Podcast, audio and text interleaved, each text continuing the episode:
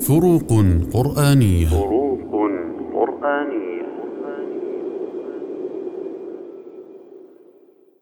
الفرق بين سخرية وسخرية.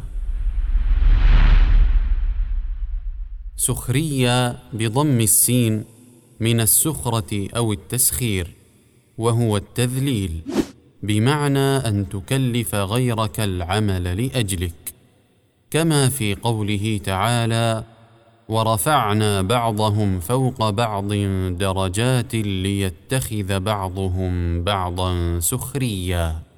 أي ليكون بعضهم مسخرا لبعض في المعيشة.